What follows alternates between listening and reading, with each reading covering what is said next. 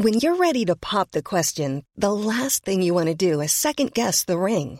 At Bluenile.com, you can design a one of a kind ring with the ease and convenience of shopping online. Choose your diamond and setting. When you find the one, you'll get it delivered right to your door. Go to Bluenile.com and use promo code LISTEN to get $50 off your purchase of $500 or more. That's code LISTEN at Bluenile.com for $50 off your purchase.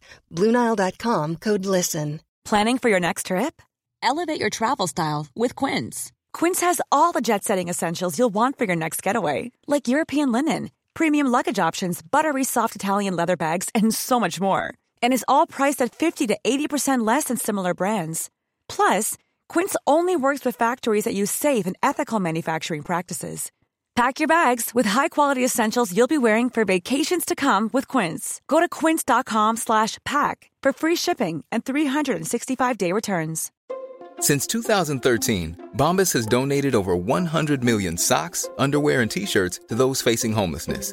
If we counted those on air, this ad would last over 1,157 days. But if we counted the time it takes to make a donation possible, it would take just a few clicks. Because every time you make a purchase, Bombas donates an item to someone who needs it. Go to bombas.com slash ACAST and use code ACAST for 20% off your first purchase. That's bombas.com slash ACAST, code ACAST. Right then, thank you, Ricki Wynne, for this week coming on the podcast. I've been practicing all week, or for two weeks nearly. I have to say your name, mate, because I'm not too good with the, the R and the W. you've been you've been Wiki Win, you've been Ricky Rins. uh, but yeah, thanks for coming on, mate. I know you're well, you're not stuck for time, but you're hold up over in Austria, ready for the World Championships. Thanks for coming on, mate. How you doing? Yeah, thanks for having me. Um, um, I'm a big fan of you and the show, so I'm I'm more than happy to chat to you about this. Yeah, I'm cooped up all day trying to put my feet up, and it's it's not easy when you're an absolute lunatic to sit down for a few hours, you know. yeah, yeah. From the outside looking in, like, uh, yeah, like I, am not a massive follower of people on Instagram. Yeah, I might follow loads of people, but you know what it's like. I don't see them all in my feed, but you crop up all the time, and I think it's more like your energy and your positivity, and yeah, you're quite, you're quite like, from my point of view, you're quite raw with what you share. So that's why I thought, yeah, Ricki would be good to get on and have a chat with. I just use this as a personal kind of um, platform to make friends with people, basically. Yeah. yeah, like like that. I appreciate that, and, and and for me, it is very raw because I don't think I've ever uh, recorded something, sent it out to Instagram, and actually looked back on it before I sent it. I just fucking, I just send it. You know, whatever I say, I send it. That's it. Yeah, uh, do you think that's a bit of an Irish thing from from like my friends over in Ireland? I've got a few over there, and they're quite. They just do it. Everything is like, let's do it, and maybe think about it afterwards, if at all. Yeah, I I think it is because no more than that, and it's like when you hear yourself talk, you sound way worse than well, actually, I sound pretty bad to everybody, but to myself, I even sound worse. So it's like I ain't listening to this this fella talking too long. So it's got to be quick. It's got to be fast, and it's whatever I'm trying to get home. I send it home as fast as I can. Like you know. Yeah, yeah, that's good, mate. So. Right, let's get cracking with a bit of your running because uh, I know a bit about you, but I don't know too much. Let's rewind. I know you're out for the World Championships Trail Mountain right now, but yeah, let me know how you got into it, mate. Eh, was it from a young age or was it later on in life and all that kind of stuff? Yeah, so for me, it's later on in life because um, right now I'm 40, so I'll actually be 41 in November. And I played football all my life until I was uh, 32, I think. So yeah, you had a, a certain level of fitness, you know. But like that, I was the same mm. as any other lad that kicked the ball around the field. He went for a few pints at the weekend and maybe a few too many points at the weekend and all that stuff. And good crack while I was doing it. I was young, you know that that's part and parcel of it. But um, when I was thirty two, I just kind of got fed up of being like one of the fitter lads on the team that had to do all the work, and I was just like, look, I'm thirty two now. I'm going to give something else a go, and I let the young lads step up, you know, that kind of way. So I decided I'd actually do some obstacle course racing because that was pretty big at the time mm-hmm. in Ireland and in England, I think. And uh, I said I'd give that a go just for the fun, you know, just for the crack. I believe me, I, I take everything pretty serious. Like as in, if if you and me are going head to head, I want to beat you, and I don't care what it's in. Like if it's running, football, knitting, I don't care. Like you know, I I want to beat you, and um, so I I got pretty good at the obstacle course racing, and I won a lot of races. And what ended up happening was I got invited over to do uh, Toughest Mudder over in Nottingham, and uh, that was a twelve hour run with 90 obstacles in a five mile loop. So you kept running loops and loops and loops. And actually, John Albon, who's actually here for Britain, um, he won that race. So he did. And me and my younger brother, because my younger brother was doing it too, we finished 10th and 11th, which was huge because there was like 3,000 people in it. But at the end of that race, yeah. everyone was like, "Ah, you're going to do this full time now. You're going to like try and you know make it in this game." And I was like, "No way, man! The 12 hours of running man, it was so much fun. I just thought this was the coolest thing I ever did in my life, and that was it. Like I went from the odd five k, ten k, then I signed up for an ultra, you know, and and and that mm. was it. Probably the rest is history. Over the last five or six years, I've just I've been lucky enough. I haven't had too many injuries, and I just built whatever, and now I'm here today. You know.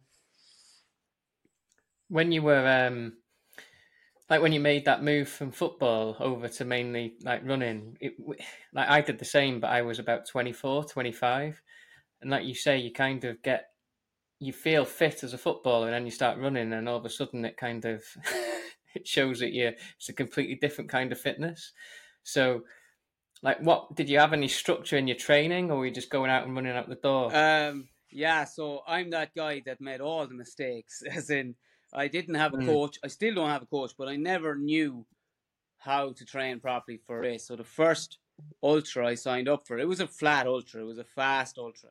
But I assumed that the way to get fast is just run fast, you know. So no matter how you feel, just yeah. run fast, blow the doors off. And I used to run every single day. I used to run 20k after work at like four minute kilometers every day, seven days a week. That, was it.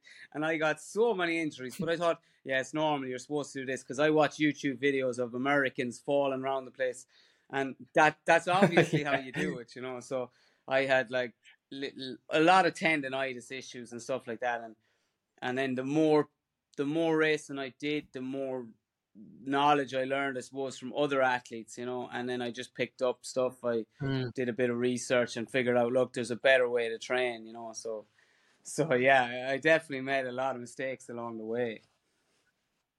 I think it's a good way of doing it, though, isn't it? Like, I'm 40 this year, so we're similar age, as in, like, when I was learning and trying to absorb everything about running, it wasn't on social media. It, there wasn't like Instagram and stuff.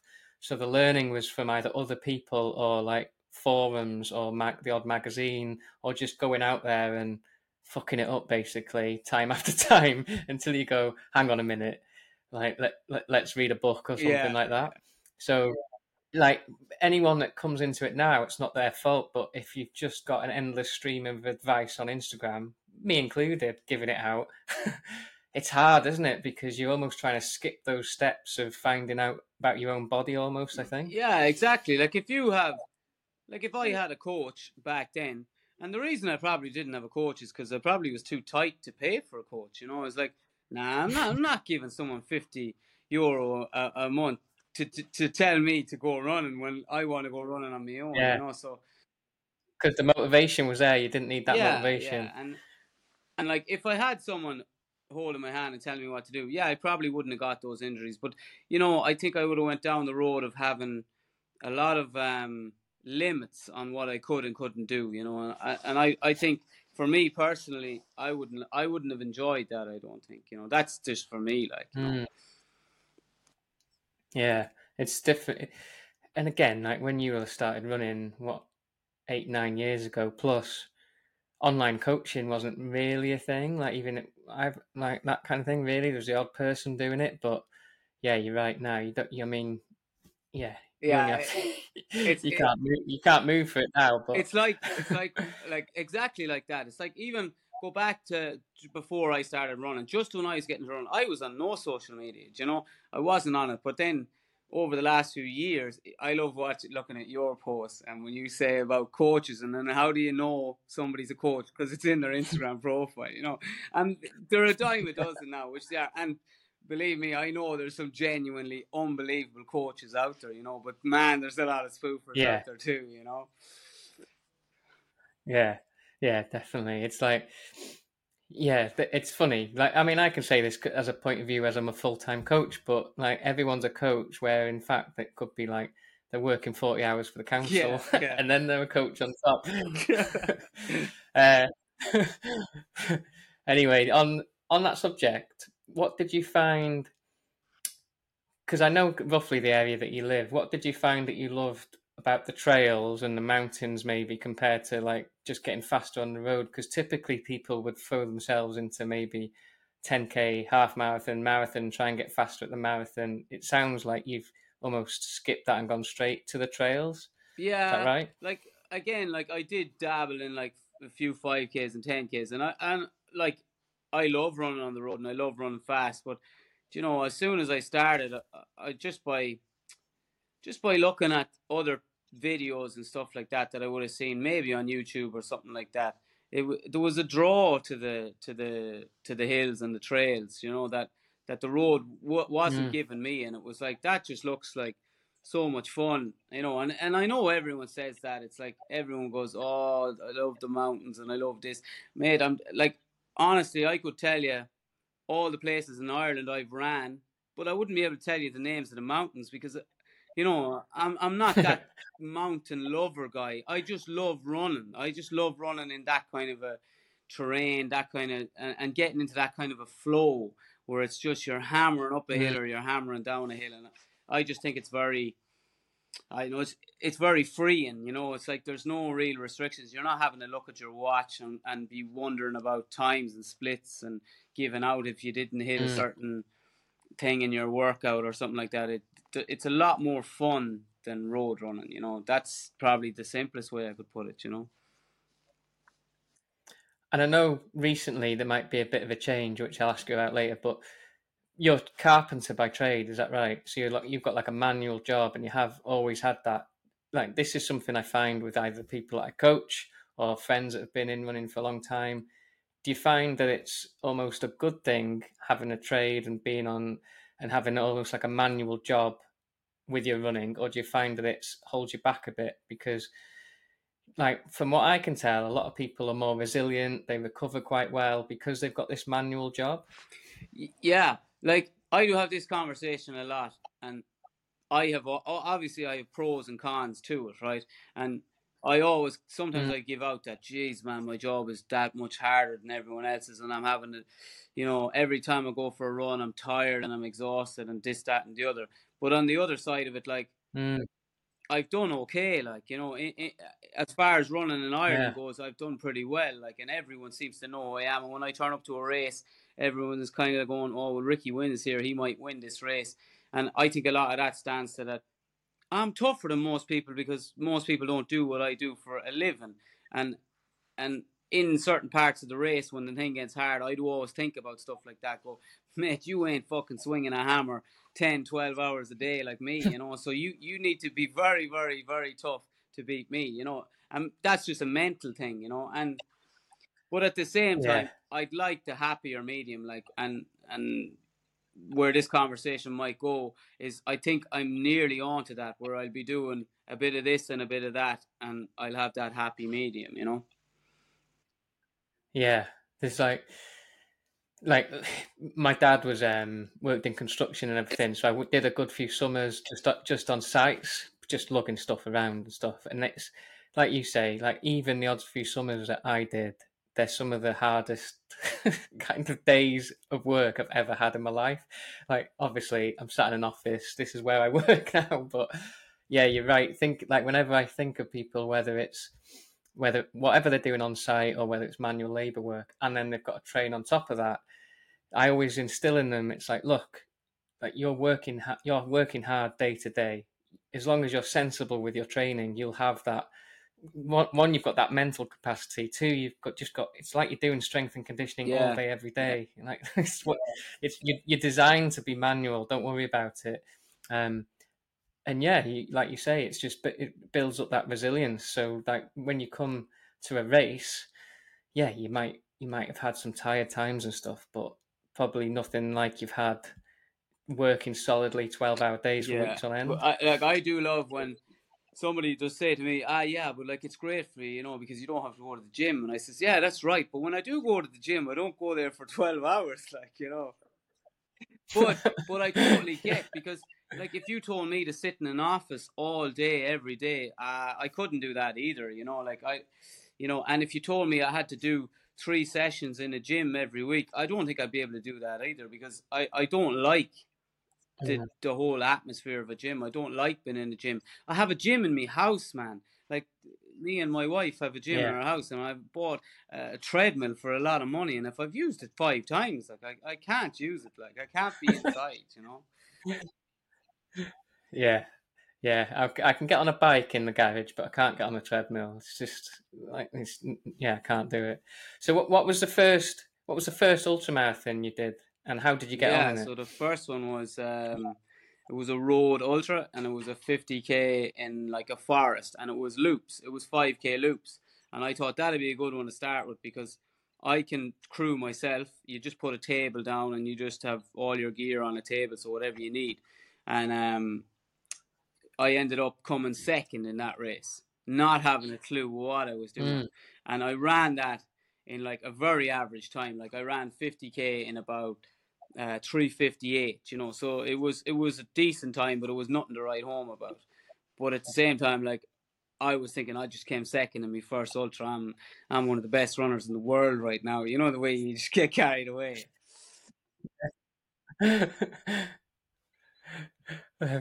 When you did that 50k and finished second were you was the overall feeling you were happy with it or, or were you were you far away from first or was did were you chomping at the bit to go and go well, my. IT band got sore after it because I wrecked myself in the training because I was running fast every single day. You know, I, I, I kind of was in a bad way for a few weeks, but yeah, I was definitely. Uh, what have you got today, Ricki? Just an hour at four yeah, minute Ks. What have you got yeah, tomorrow? Just an hour. That was the, the, race pace I was trying to do, like you know. So I thought I have, I just want to train at that every day for a couple of weeks, like you know. But mm. yeah, when when when I was finished, I I was definitely hooked. Like I was going, to yeah, I got to do something. And then the next race I signed up for was the, I think it was the maxi race in France. Yeah, so it was the maxi yeah. race in Annecy in France. That was that was the first proper mountain ultra I did, and that was. I've yeah, done that one. It's really good, isn't it? Eighty-five k, five and a half thousand meters. And my two yeah. brothers do this too. Like, so yeah. the three of us did it together. You know. Did no, you stick no, together, or did you run? run or you we're, we're three each other? man. We don't. You don't. You, what do they think about how far you're taking it now, kind of thing? Because they must be pretty decent. Well, yeah, I'm, yeah. I'm assuming. But like we say, they're they're good runners. Like you know, the only difference between me and them, I think, is that they've got uh, a couple of kids. Like my older brother, he's got um, three kids, and my younger brother's got two kids. And I don't know. I think you throw they both like you know they both had manual labor jobs as well and stuff like that and you throw kids into that mix yeah. training gets hit now in fairness my younger brother he's actually still very very strong still manages to put in some good training and he actually finished fourth behind me in uh, in the Oslo Eco Trail only a couple of weeks ago you know so he's solid like so if I slip up at all he's coming for me you know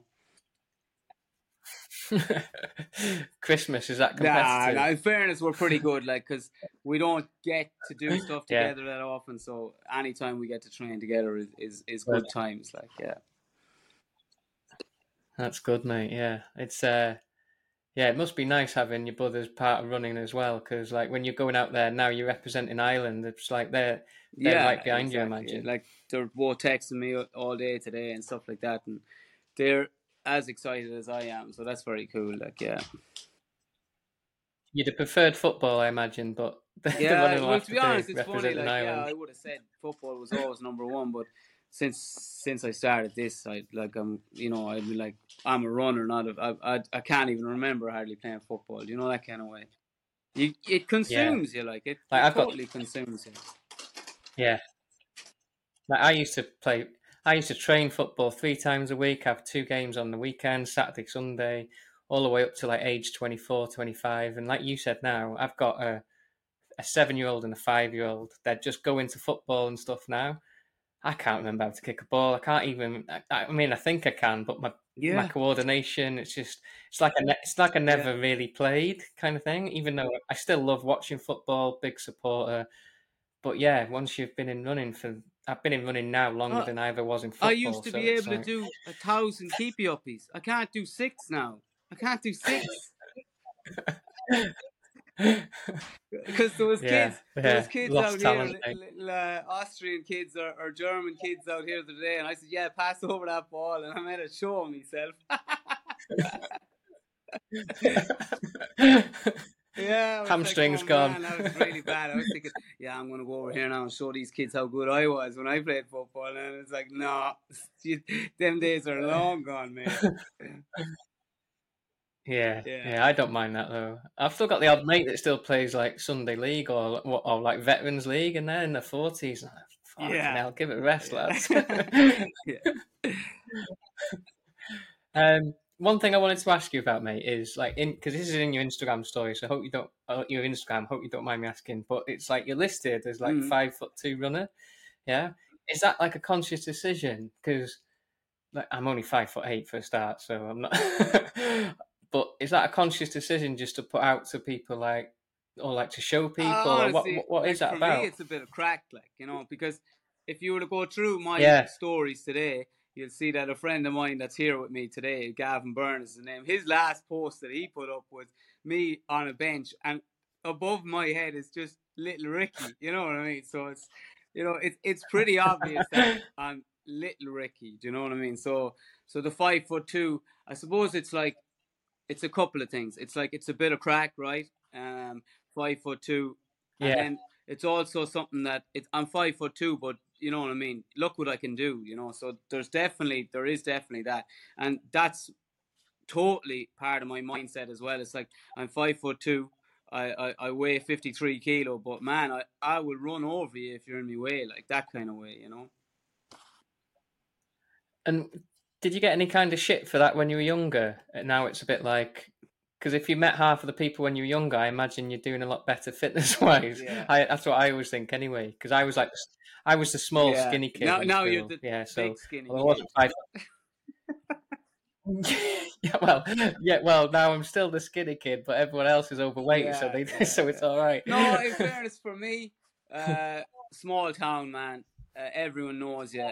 And in fairness, I never, yeah. ever, I was always the the the popular kid in school. You know, I just was. There, was never anyone taking yeah. a piss out of me. Maybe if I went to another town. I can tell, like your personality yeah, will take like you over maybe that. If I went to Is another town, and, yeah. or, or, I was in big groups of people that didn't know who I was when I was young. Yeah, you might have got an odd jibe here and there, but honestly, uh, because of football, because of sport, it, it, like stuff like that when when when you put work in and you get good at stuff it bulletproofs you you know and mm.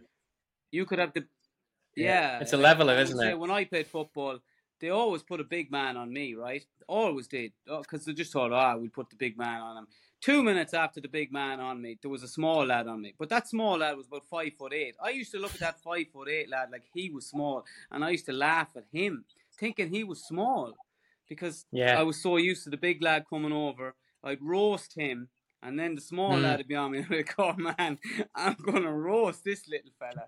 you know, so it's it's amazing what it does to your mindset. What position? Like when when when you're when you're good at sport, you know.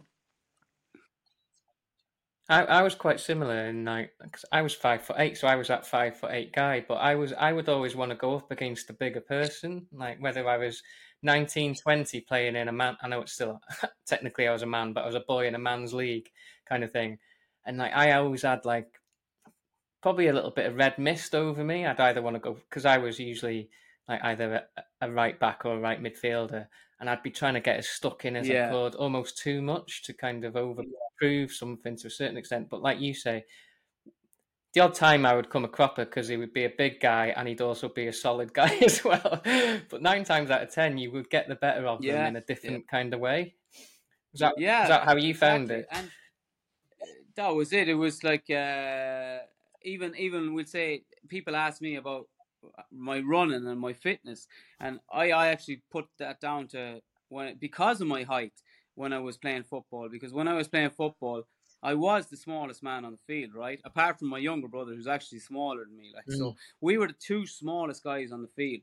And when you're the smallest guy in the field, this is Gaelic football now, not not um, soccer, right? We both played soccer, we both played Gaelic. Yeah, but in okay, Gaelic, if you're a small person, man, you need to move. If you don't move, you never get the ball, you know, yeah. and you never get anything. All you do is sit on the bench. That's where you sit if, if you don't get the ball. So I realized from very young that I have to be fitter than everyone else because I can't stand still for two seconds. So, so that was always in me that I was maybe running like most lads that train twice a week, game on a Sunday. I was probably training five days a week, you know, and then game on a Sunday because I realized yeah. I have to be fitter than these guys. So it used to end up then that somebody would be marking me, and then I'd run through him, and then a fresh guy would be on you. So I'd have to run through him, you know. So you had to be that bit fitter, and then that passed on. I'm guessing it passed on to to giving me a pretty solid base because once I started running, I, I mm. it didn't take me long to get decent at it. Like, yeah. Hmm. It's, it's interesting, mate. I always like listening to people's backgrounds, especially when they came into running a little bit later. Like, obviously, it's amazing when someone's done cross country at school and they were a natural talent, but more like I, yeah, those stories before running is always interesting. When when did you kind of feel like you were gonna or have you ever felt like you were to push this on to like now like i listened to your stories over the last week or two and you're truly you're just buzzing for this world championships you sound grateful about the opportunities and all that kind of thing but was it like was it a goal five years ago to represent ireland at the world mountain championships or have you just worked at getting better and better and better and yeah so comes comes we'd say the first year and maybe the second year it was all about just seeing how much better I can get and can I compete against some of the good lads? Because, like, to be honest, some of the lads that are here on this team now, even though I'm older than a lot of them, to me, I look up to them because they're they're some of the reasons why I got into this sport in the first place. And there was a long time where I wasn't even competing with them, but I kept saying to myself, you know, if you just keep working and keep putting in the work, you'll get there. You know, so so yes, uh, I am 100% grateful and delighted and honoured and proud to be wearing this green top right now, right, for Ireland and here at the World Champs. But like I wanted to be here, you know, like and and I said if I keep doing what I'm doing, I'll get there, you know. So so that way, like yeah, I have the crack and I love having the crack. And when I'm here as well, I'm messing around the whole time, and everyone thinks this lad just takes the piss. Does he take anything serious? But honestly, like I take this very serious, and and I really want to be good at this sport, you know, and I'm rocking up into the world champs this weekend too, and I'm looking at all these pros and I'm saying, you don't fucking swing a hammer, you know, so I'm coming for you too, like. it's, not in your kit, is it? This anyone. hammer. Don't tell anyone.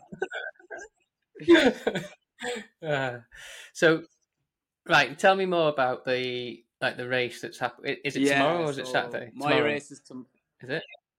Tell me uh, about the, the race. race tomorrow morning at six thirty, and it starts in Innsbruck, and it comes all the way, traverses all the way across the mountains to uh, a place called Neuschwist or something like that, which is only a couple of k from here. I I can't pronounce the name properly, but there mm-hmm. it's eighty five kilometers. I think it's actually about eighty seven now because there was a few route changes, and there's six and a half thousand meters of climbing. There's never been a faster or easier way to start your weight loss journey than with PlushCare. PlushCare accepts most insurance plans and gives you online access to board-certified physicians who can prescribe FDA-approved weight loss medications like Wegovy and Zepbound for those who qualify. Take charge of your health and speak with a board-certified physician about a weight loss plan that's right for you. Get started today at plushcare.com slash weight loss. That's plushcare.com slash weight loss plushcare.com slash weight loss. A lot can happen in three years, like a chatbot may be your new best friend. But what won't change? Needing health insurance. United Healthcare Tri Term Medical Plans, underwritten by Golden Rule Insurance Company, offer flexible, budget friendly coverage that lasts nearly three years in some states. Learn more at uhone.com. And there's 68 countries nice. representing there's 68 nations in the World Championships this year. So there, I don't know. I think there's going to be maybe 400 in our race between men and women, something like that. So yeah, it's it's it's going to be savage. Mm. It's going to be unreal. Like, have you done a race that has got similar like elevation and and kind yeah, of course done, profile? I think this could be very similar to uh, to Lavaredo. I think something similar to that. I know Lavaredo Ultra Trail is yeah. 120 kilometers, but I think it'll be something similar because the mm. mountains are that bit more rugged than they are in Chamonix. I've done CCC, which is uh, 101 kilometers, depending on how you do it, uh, with 6,000 meters of climbing. I've done. Mm. I've done the maxi race, 85 kilometers, five and a half thousand. But I think this is a lot harder than the maxi race, just going by the the mountains and the terrain and the steepness of the terrain right. of the mountains as well. Mm. So, but like that. Well, do you think how much do you think the wet weather today will affect it, if I think at all? Maybe down low in some of them sections it'll be slippy, all right, but but nothing major because I don't know. It's the the the mountain mm. seems to be pretty dry. Everyone that did the 50k today was saying that conditions were good. You know, there was a couple of slippy spots in it, but nothing major. You know.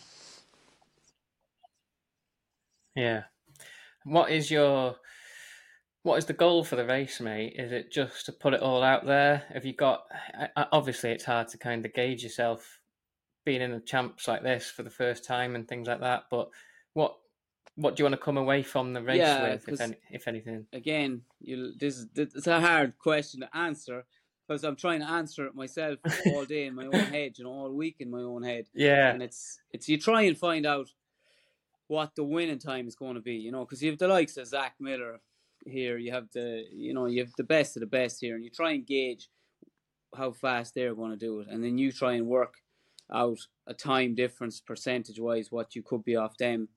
And again, it's a team sport, so there's going to be four lads running, three lads get points, so you have to make sure that you're finishing yeah. as high up as you can, you know, and obviously it's a team sport, but you still want to be you know, it's a race, so we're not we're not going to be holding hands or anything like that. We're going to be racing each other, and I don't know. It's I just want to have a, a I want to leave it all out there and uh, and have no regrets because I might never get a green jersey again.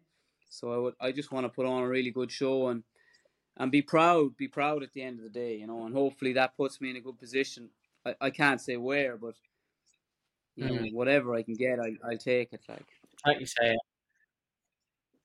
the the the fact that it's a team, the, these ones are always like a team involved. It makes it gives it that extra bit of dimension, doesn't it? So if like I always think, and, and by watching it as well, it gives you an extra motivation. Not that you probably or anyone there needs that motivation, but even if you're dropping back or you're having a shit like 20 minutes, it's like, well, I need to get this one place back or two place back, and then that can kick you on further, I imagine. So it's yeah, probably, it's it nice dynamic to have. Because we've been out here for a few days, and I know all the lads. You know, I know all the lads have been running because we race each other so much. But this time we get to actually try and work together. You know. Mm. And, and pull each other along, and there's a good bond. There seems to be a good bond between the, the other three lads and myself, and we just have the crack and whatnot, and, and we're all very supportive of each of each other. So you know, I think I think it's going to be a good day for all of us. Uh, you know, because the, the other three lads are very strong, and um. How much do you want to beat someone yeah, like, like uh, UK? That'd be a nice, I, I, nice like, one to do. It's funny, like I was, uh, I don't know, I don't know how I can get away with saying this, but we'd say I, I met Harry Jones um, the other day, you know, and Harry's a really nice yeah. guy, but to me, Harry's like a, I'm a fan, right? I'm a big fan of Harry Jones, and again, it's that whole thing. Yeah. I'm older than him and he's younger than me, but it's it doesn't matter. It's like there's a professional footballer. You know, I want to go and say hello to him. Same thing. And I went up, shook his hand, and da da whatever. Had a chat with him, and George Foster's there as well, another UK athlete. And I'm looking at them, and they don't know who Ricki Wynne is, and I'm just thinking, man, I'd like I'd like that scalp. I'd like either one of those, you know. So so like yeah. that's always in the back of your head too, because George, but George yeah, is good crack as well. He's good crack fun. to go along with as well. I love. Uh, so. I love George's Instagram. Like I never met George properly, but like I, have sent him a few messages here and there, asked a few questions, and he's really good at answering them and all that. But I love when uh, you know those stupid messages you put up a post and then someone would say, "Wow, wow, wow, what a picture! Let's collab. Let's do this, this, this." George always replies. yeah, he likes replying, doesn't he? I think it's hilarious. Like it's so witty, you know.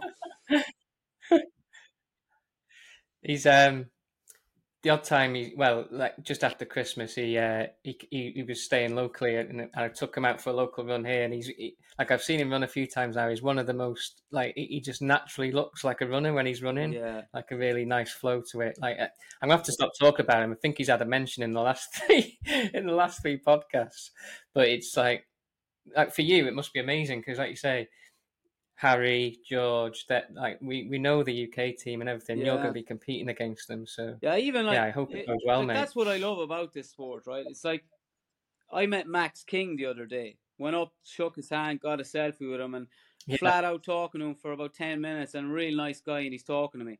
But like the cool thing about this sport is you get to play football, right? I know it's not football, but it's like you get to play football with Cristiano Ronaldo. You you you're allowed to play football with him, like you're allowed on the same field as him and go toe to toe with him, and he might kick the crap out of you, but you get to have a goal. Like you know, there's there's very few sports where you're able to do that. Like you know, you can't do that in track and field. Like you can't yeah. run with Mo Farah. Like that's not going to happen. Like no, no, no. You've earned it though, mate. You're like you're you've all earned it to be there. So, and I know that's not going to be your mindset. You're not going to be in awe of anyone, but you, I mean, and you want the scalp, yeah, but yeah. you've still earned it to be there. Tell me more about the um because yeah. I enjoyed the Maurice Mullins race. Yeah, so I've been over to it, and yeah. was that the qualifier this year?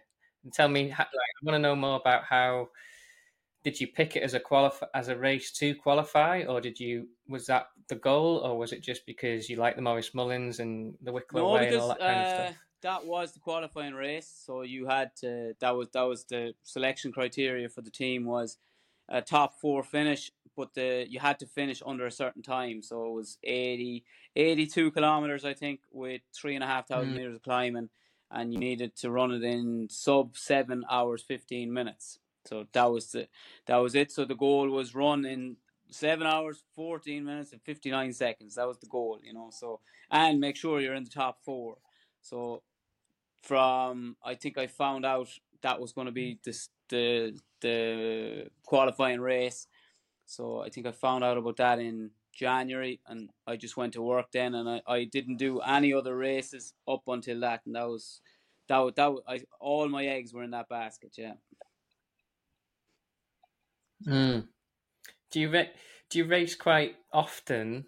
Usually, up up until this point, will you be like racing every couple of months or whatever, just because you love racing, and you change tack for this race, or or is that, or do you usually pick a goal race? And, yeah, when I really first started, I raced a lot because I just was new and it was fun. But then I realized, look, I'm pretty good at the long stuff, and if like I kind of say anywhere from 50k to 100k, maybe 120k, I'm pretty good. But if you're going to be racing them, then you need to be very smart and you need to pick the ones that suit you, and you need to do it. I see the thing for me is I love racing, but I also love a good training block. Like I love a big block of training, like a 12, 14, 16 week block of training. Mm. Like people think, oh, would you not go mad? Would you not miss racing? And I don't. I actually love I love seeing a big training block go up, and I love seeing a very straight line on Strava. I just love it. Like uh, I'm, I'm almost addicted to seeing that. Yeah. Like, that that straight line across the top, where it's just week after week, you're hitting the same numbers. You know, you're getting the big workouts in, and it's and then at the end when you start to taper, you actually. Not that you ever feel fit, but you, you're looking at that and you're going, "I've got to be in good shape," you know. Yeah, that's your evidence, isn't it? Like, bit like people talk about confidence, but that comes from the evidence of training. And when you can do that, and Strava makes it easy, like you say, but that is your evidence yeah. there, and that gives you the confidence when when you've got a graph that looks up and down, up and down for the past twelve weeks. Yeah, it's no wonder that you're yeah, not as confident that, going it, into yeah, the race. So, and I kind of need that. Like if I thought I wasn't getting that training in, if it was a bit up and down and a bit broken, I don't think I'd be as sure come race day. I, I definitely wouldn't. Yeah. Mm. What? So where did you? Well, I know, but Yeah. where did you finish, and what was the finishing time? Yeah, so at, I- uh, I finished qualifier? first, and I did it in seven hours fifty six minutes. So yeah, it was great. Like it was well inside, and it was I was or six hours fifty six minutes. Six Sorry, hours 56. Yeah, yeah, yeah. So yeah. yeah, yeah. we Yeah, tough to go under seven hours? honestly, I didn't think like, I'd go under seven. Like there was a few lads, like uh, one of the lads that I was racing against. He even said it to me before the start. Like Gavin said it to me. He said you probably go under seven. And I was thinking, oh jeez, I don't know. Like I had a pace in in my mind to stick to the whole day because I had recce that route so often. You know, it's like it's a two and a half hour drive away from me, but I would recce Mm. it nearly every weekend for seven or eight weeks in a row. So I knew every inch of it. So I knew what average pace Mm. I could hold for the whole thing, you know, and and hope that then on race day it'd work.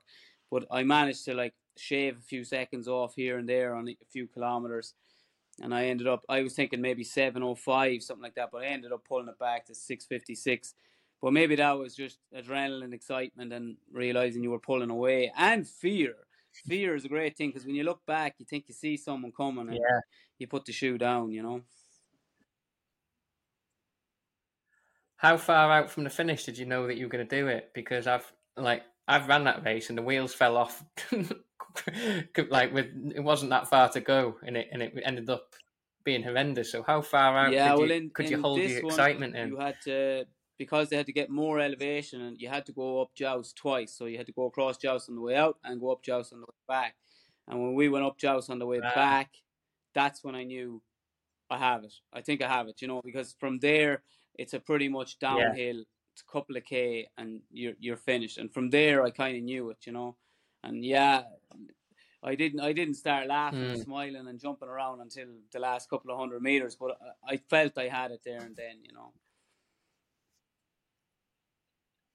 Did you celebrate in uh, no, what is it, Johnny Fox's? Is that right? No, I went. I was actually down in Greystones. I went down to Greystones. I had a couple of pints with a few lads. I had four pints. I nearly fell into the pints. You know. yeah, good on you, mate.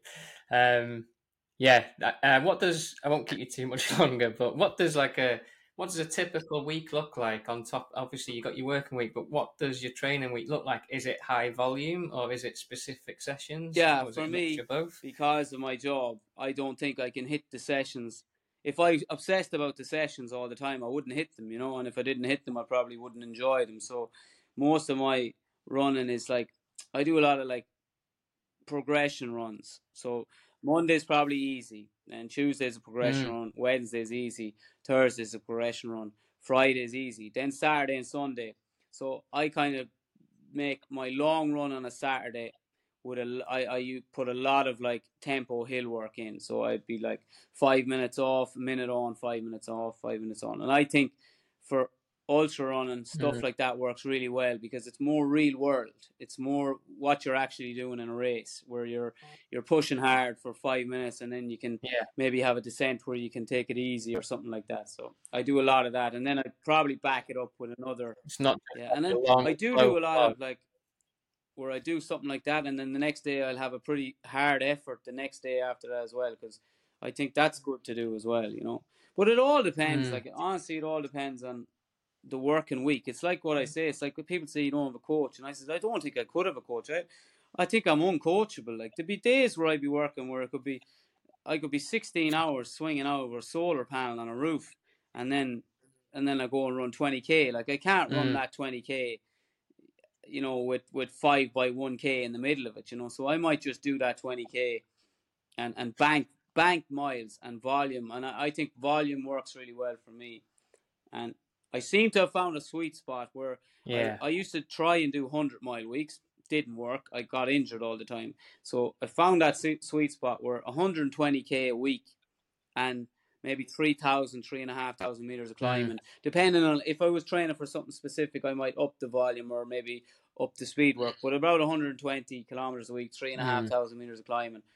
And I never get a niggle. I never get a, I never even get a sore toe, you know. So I seem to have found that sweet spot where I can go to work and I can train and I can enjoy it all. Like, Yeah, good stuff. When So let's touch on like um, if you're okay to speak about it, like how how things might change in future. Because I only know from looking at your stories and stuff, and you went out to Chamonix recently and stuff. So tell me about like that opportunity yeah, and what again, might be going it's, it's on. Nothing. It's nothing groundbreaking. It's just there's a guy.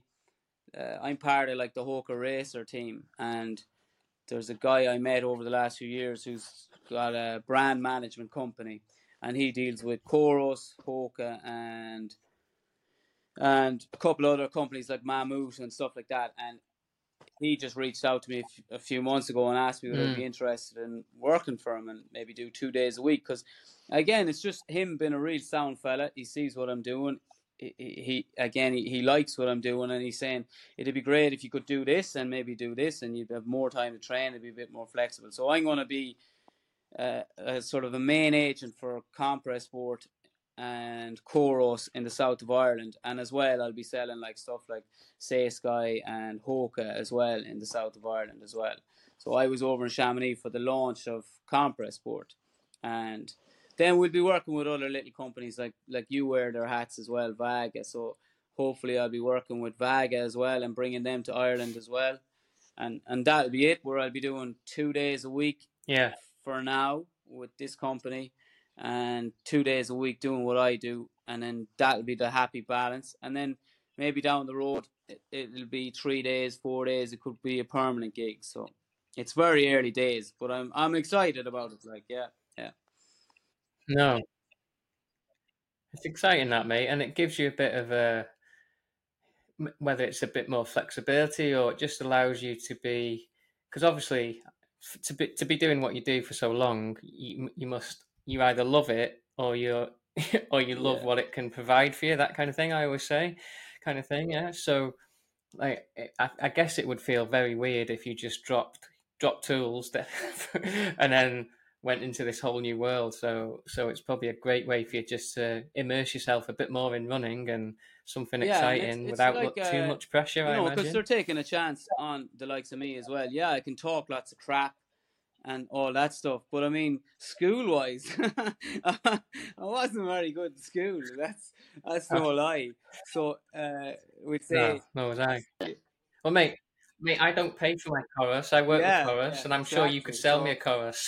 so, um, so I, I, I take my hat off to the lads for giving me that chance, you know. But at the same time, they must see something in me that like that, like that. I can talk the talk, and I can, you know, and I love tech. I do love tech, mm. and I love gear and I love all that stuff. So, and it's look, it's a way out as well. It's like, okay, right now I'm still fit and healthy, and I can I can pick up the hammer, right? But every day I run, I seem to be getting lighter and lighter, and stuff's getting heavier and heavier, and and uh and I don't want to be doing this when I'm 50 or 60. I want to be running when I'm 50 or 60, but I don't want to be uh, picking up the hammer and banging in nails when I'm 50 and 60. So this is definitely another door open. And I'd mm. always say if someone opens a door for me and I get my toe in it, I'm going to kick the door. Yeah. Yeah, that's a good attitude, mate. And you can tell, like, I, I know, I 100% know why they've why they've had a conversation with you. And I would, I don't know why more brands or small companies don't do that kind of thing. If they see someone like yourself, like your Instagram is just it's just you can tell yeah. that you love the running. Bottom line, right? There's lots of people that will put out running content that I can see that they're not 100% in running. It's just like what they post on their Instagram, maybe. Yeah, but I know for a fact that if just from watching you and speaking to you that when you're not on your Instagram, which isn't all the time, you still it's just running kind of thing. Yeah um, you're immersed in it. Yeah. Why wouldn't you? Yeah, my wife mightn't agree involved in it there now. She mightn't think that's a great thing now, but when when you're planning your holidays, all you're doing is planning training training weeks. Yeah, oh, that'd be a great place to train, wouldn't it be? Yeah. Yeah, well, you can have a you can have your your list of jobs at home yeah, might increase yeah. now that you. yeah. Um. So what Right, let's. Uh, I know we're all over the place. Like this race tomorrow, obviously, massive race, and yeah, I'm sure it's going to go well.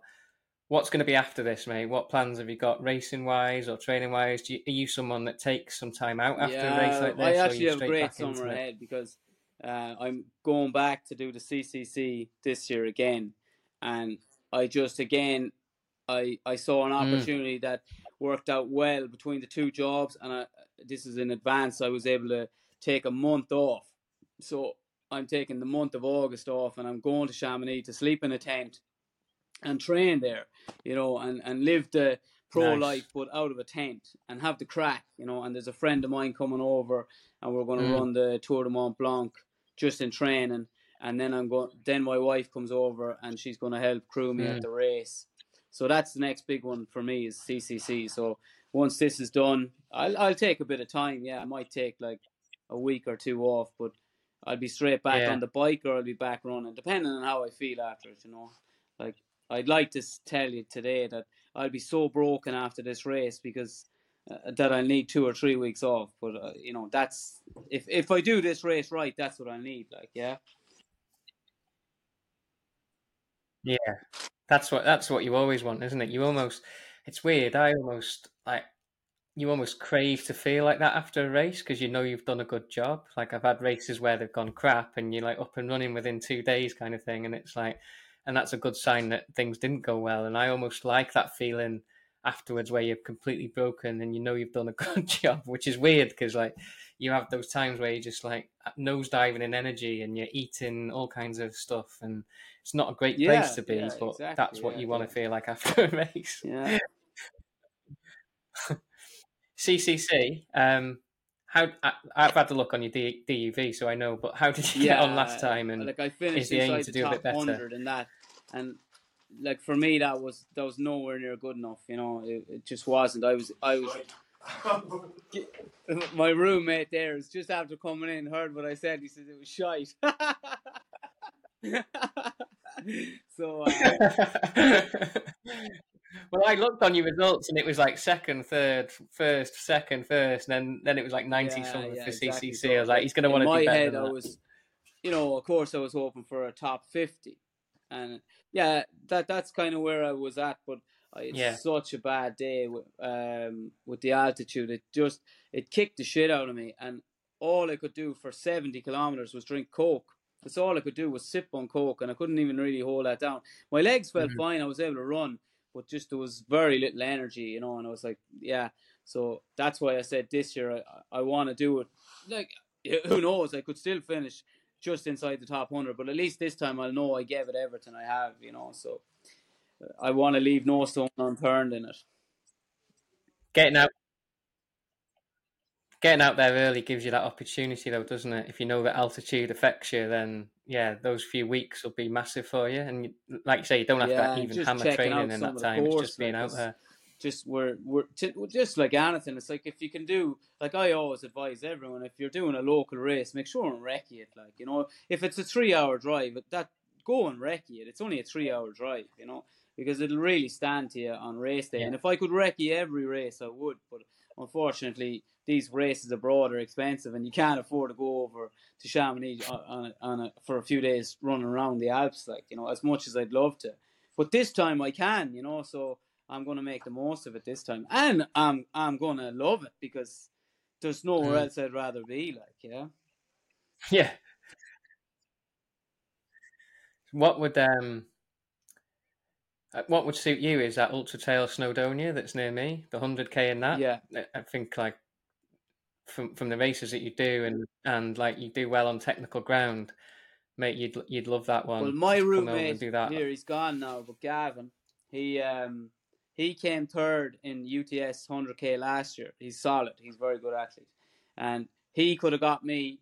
Uh, he he got me like an entry into this year's race, but um, just because of this race, I was like, I'm not doing it. You know, I'm not I'm not doing that race. So I did Oslo Eco Trail instead. But definitely UTS is a race I want to do. Brilliant, brilliant. Right then, mate. Yeah. Um, one last question. Yeah, I want to know. I want to know what is going to be your pre-race Oh, meal and Yeah, your post-race most- meal. Honestly, I'm the most boring person in the world to ask that question. To. Like, my pre-race meal will be like I'm vegan, right? So depends on what's in the athlete's village because that's where we go for dinner. Ah, So I would imagine it's just a massive plate of rice and pasta and some veg, and that's pretty much it. And then this is how boring Ricki Wynne is. That even my post-race meal, it won't be a whole pint different, man. Like I'm not one for burgers and chips and stuff like that. I I love a big massive bowl of veg with rice and hot sauce, man. Like here, I'll tell you, just before I go, I'll tell you, hot sauce goes Hot on sauce. everything, Right. and everything that hot sauce doesn't go on, peanut butter goes on it. That's it. And there's a 20 minute rule. There's a 20 minute rule in my house, and if it takes longer than 20 minutes, I'm not making it. yeah, Uh, you've retrieved it there, mate. Rice and veg wasn't Yeah, wasn't like floating my boat, but I can agree with the hot sauce. Yeah. Yeah, Nando's I just stick Nando sauce on everything I do, and like my wife goes, Yeah. yeah, yeah, that's nice. Yeah, yeah. So if I see, I want to, I expect a nice, a nice picture with you absolutely kind of I- I- distraught I after that race, but with a bowl in to you, of hot send it in sauce and rice. right, mate. Thanks for that. It's been good chatting to you, and uh, yeah, spending an hour of your time when you're well, you're not busy right now, but I know what it's like waiting for a race to pop along. Uh, um, yeah, go and do what you need to do Yeah, and get thanks for hydrated filling and all that good stuff. So thanks for coming on, mate. nothing yeah, yeah, yeah, um, yeah. I'm, I'll be watching. I'll be Cheers, the weekend, Thanks, mate. Not tomorrow, so it. see how you do. yeah. Oh, one last thing, Ricki. Ricki, where where should we send people Oh, that want to follow you? Because I'm sure lots of people will now. Your Send Instagram, right? them, their granny, mammy, and dog to my Instagram at, at Ricki Wynne 10. Yeah. Ricki Wynne ten. Now, Brilliant. 10 was my. You, you were tenth in line on the, on Instagram, were you? On the Wiki. Yeah, yeah. Ah, nice. Okay. So, at Ricki Wynne ten, and uh, yeah, Thanks, man. you are, yeah, yeah, it's, it's, it. it's a good account, Gary. mate. Keep it up. No worries.